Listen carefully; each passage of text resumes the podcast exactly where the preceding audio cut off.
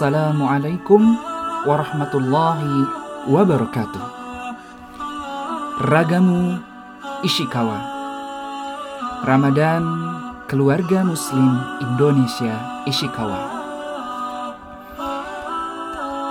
Ini merupakan seri kelima dari tafsir Ibnu Kasir.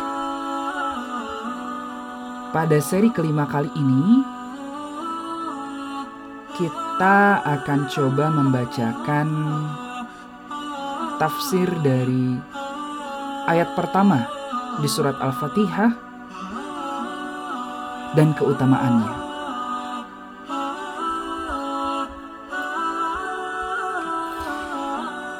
Bismillahirrahmanirrahim. Dengan menyebut nama Allah yang Maha Pengasih lagi Maha Penyayang. Para sahabat membuka kitabullah dengan membacanya.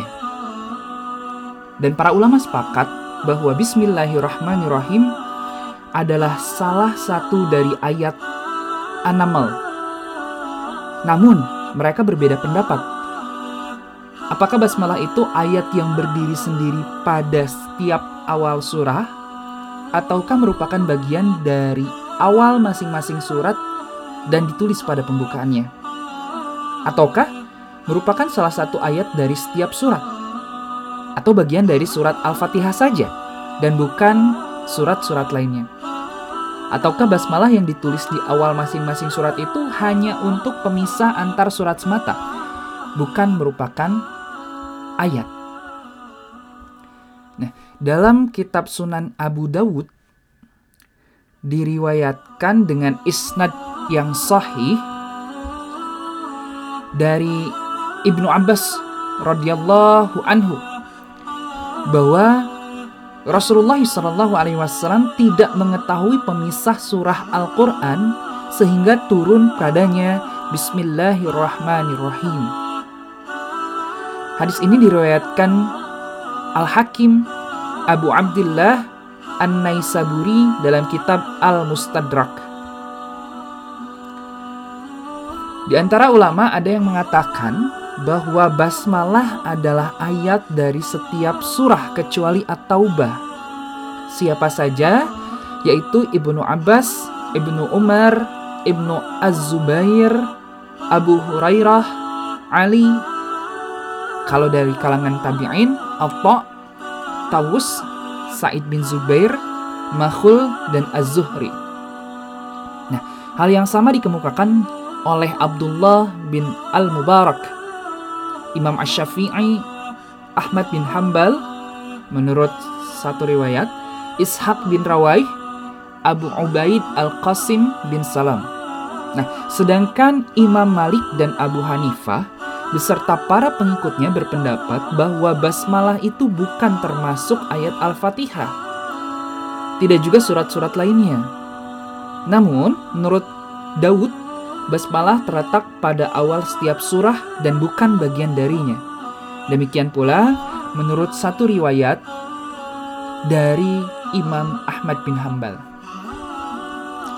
Berikutnya mengenai bacaan basmalah secara jahar dengan suara keras. Termasuk bagian dari perbedaan pendapat. Mereka yang, berbe yang berpendapat, mereka yang berpendapat bahwa basmalah itu bukan ayat Al-Fatihah, maka ia tidak membacanya secara jahar. Demikian juga yang mengatakan bahwa basmalah adalah suatu ayat yang ditulis pada awal setiap surat. Sedangkan mereka yang berpendapat bahwa basmalah termasuk bagian bagian pertama dari setiap surat masih berbeda pendapat juga. Imam Syafi'i berpendapat bahwa basmalah itu dibaca secara jahar bersama Al-Fatihah dan juga surah Al-Quran lainnya. Inilah madhab beberapa sahabat dan tabi'in serta para imam baik salaf maupun kalaf. Dalam kitab Sahih Bukhari diriwayatkan dari Anas bin Malik bahwa ia pernah ditanya mengenai bacaan Nabi Shallallahu Alaihi Wasallam. Maka ia menjawab, bacaan beliau itu kalimat demi kalimat sesuai dengan panjang pendeknya.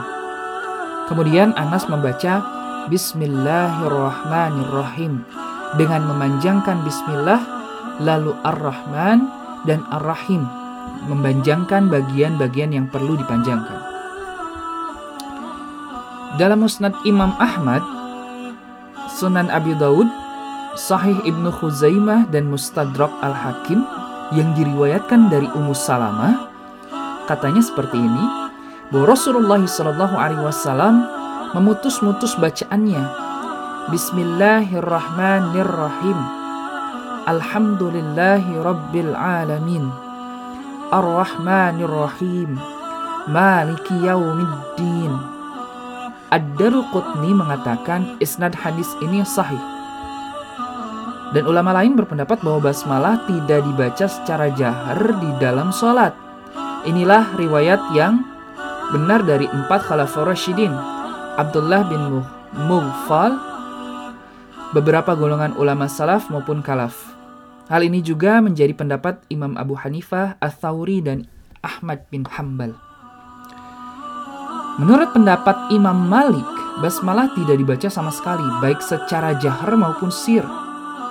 Mereka berdasarkan pada hadis yang terdapat dalam kitab Sahih Muslim dari Aisyah radhiyallahu anha bahwa Rasulullah SAW membuka salat dengan takbir dan bacaan Alhamdulillahi Rabbil Alamin. Juga hadis dalam kitab Sahih Bukhari dan Sahih Muslim dari Anas bin Malik ia menceritakan, aku pernah sholat di belakang Rasulullah Shallallahu Alaihi Wasallam, Abu Bakar, Umar dan Uthman. Mereka semua membuka sholat dengan bacaan Alhamdulillahi Rabbil Alamin.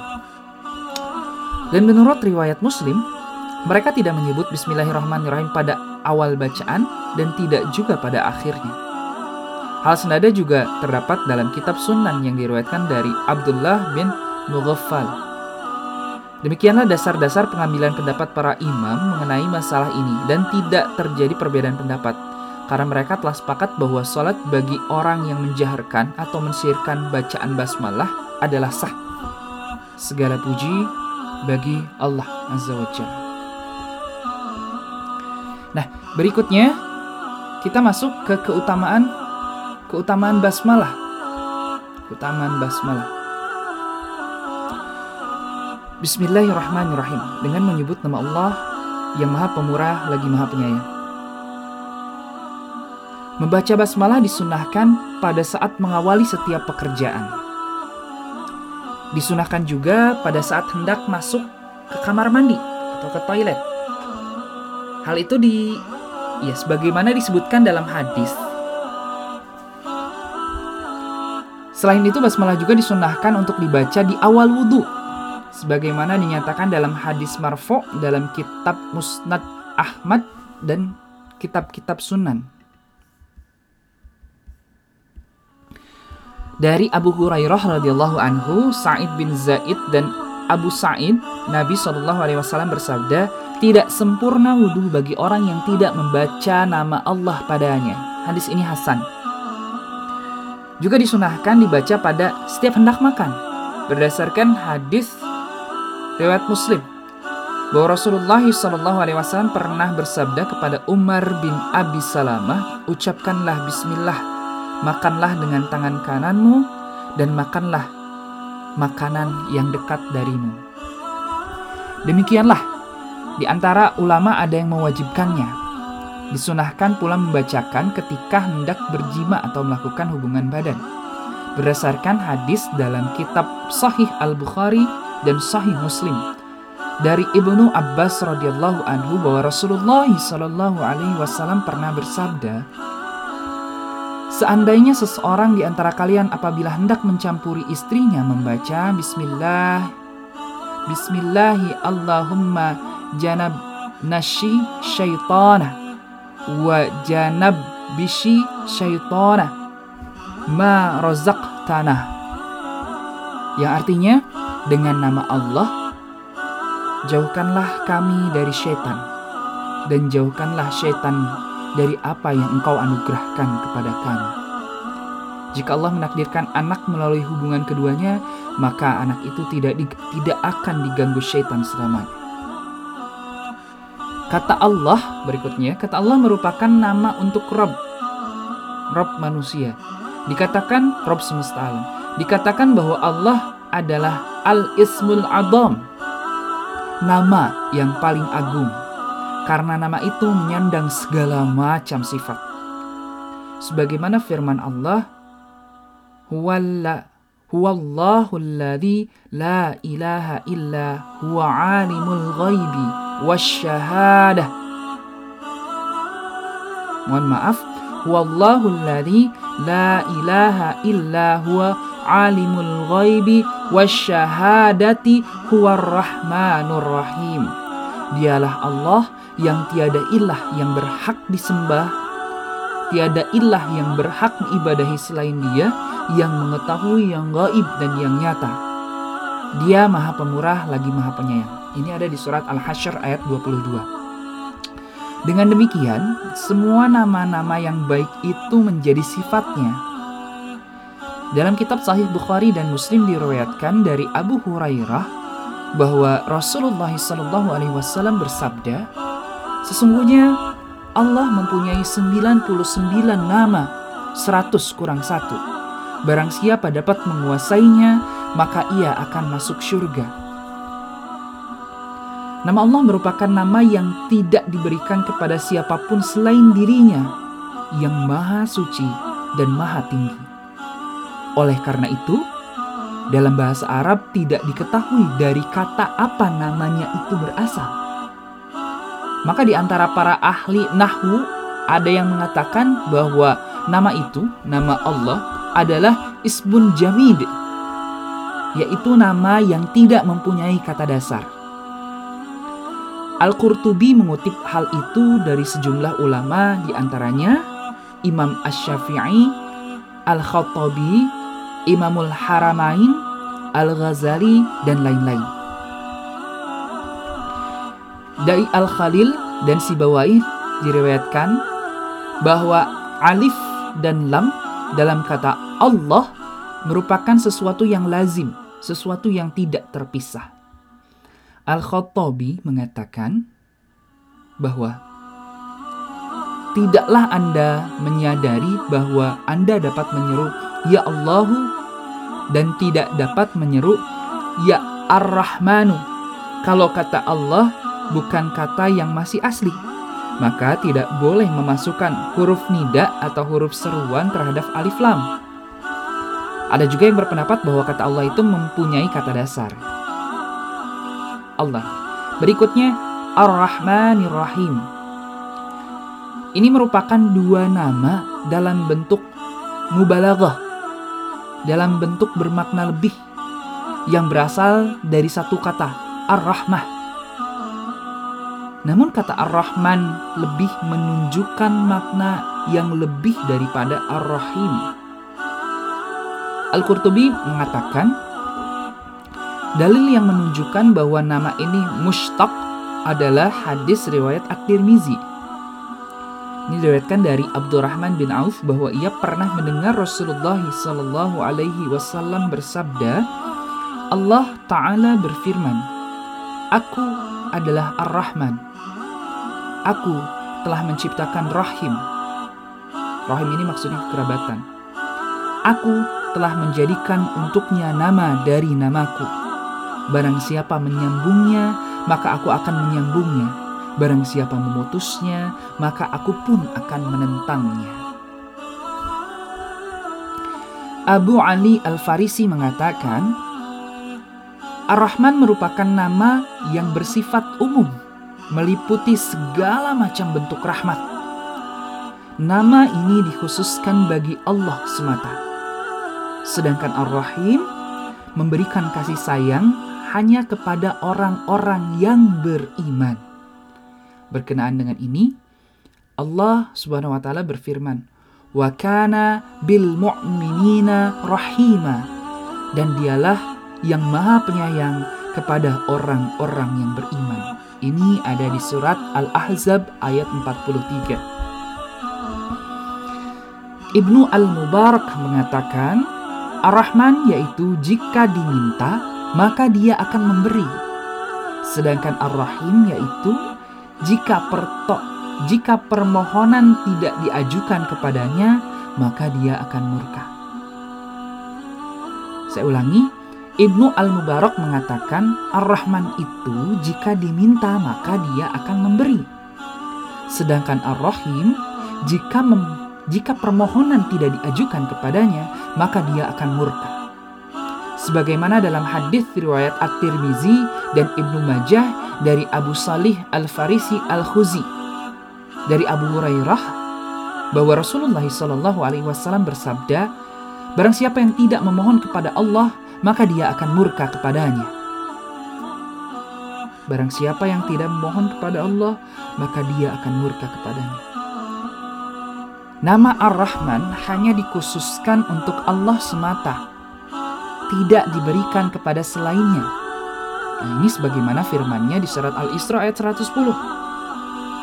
Katakanlah, suruhlah Allah atau serulah Ar-Rahman dengan nama yang mana saja kalian seru.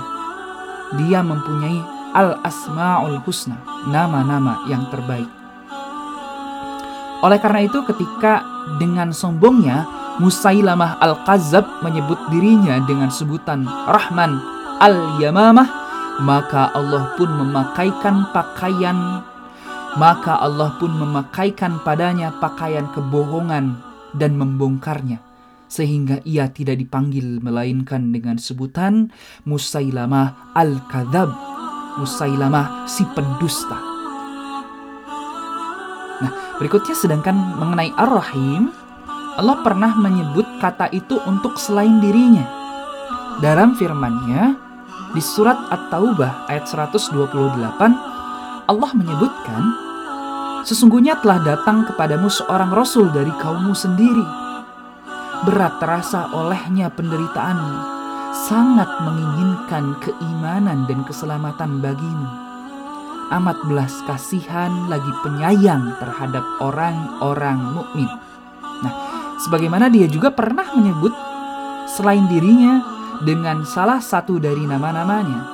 Sebagaimana firman-Nya di surat Al-Insan ayat 2. Inna khalaqnal insana min nutfatin amsyajin nabtalihi faja'alnahu sami'an basiran sami'an basira sesungguhnya kami telah menciptakan manusia dari setetes air mani yang bercampur yang hendak kami mengujinya dengan perintah dan larangan karena itu kami jadikan ia sami'an mendengar, dan basiron, melihat. Kami jadikan sami'am basiron, melihat dan mendengar. Nah, dapat disimpulkan bahwa di antara nama-nama Allah itu ada yang disebutkan untuk selain dirinya, tetapi ada juga yang tidak disebutkan untuk selain dirinya. Misalnya nama Allah, Ar-Rahman, Al-Khaliq, Ar-Razzaq, dan lain-lainnya. Oleh karena itu, dia memulai dengan nama Allah dan menyifatinya dengan Ar-Rahman karena Ar-Rahman itu lebih khusus daripada Ar-Rahim. Sekian seri podcast Ragamu Ishikawa kali ini. Semoga Allah memudahkan kita untuk memahami ilmu-ilmu Allah Semoga Allah mengingatkan kita jika ada ilmu-ilmu Allah yang kita lupa. Semoga Ramadan kita semakin barokah. Semoga Allah menerima semua ibadah kita. Semoga Allah mengampuni dosa-dosa dan khilafan kita. Sampai jumpa lagi di seri podcast Ragamu Ishikawa Ramadan Keluarga Muslim Indonesia Ishikawa. Assalamualaikum warahmatullahi wabarakatuh.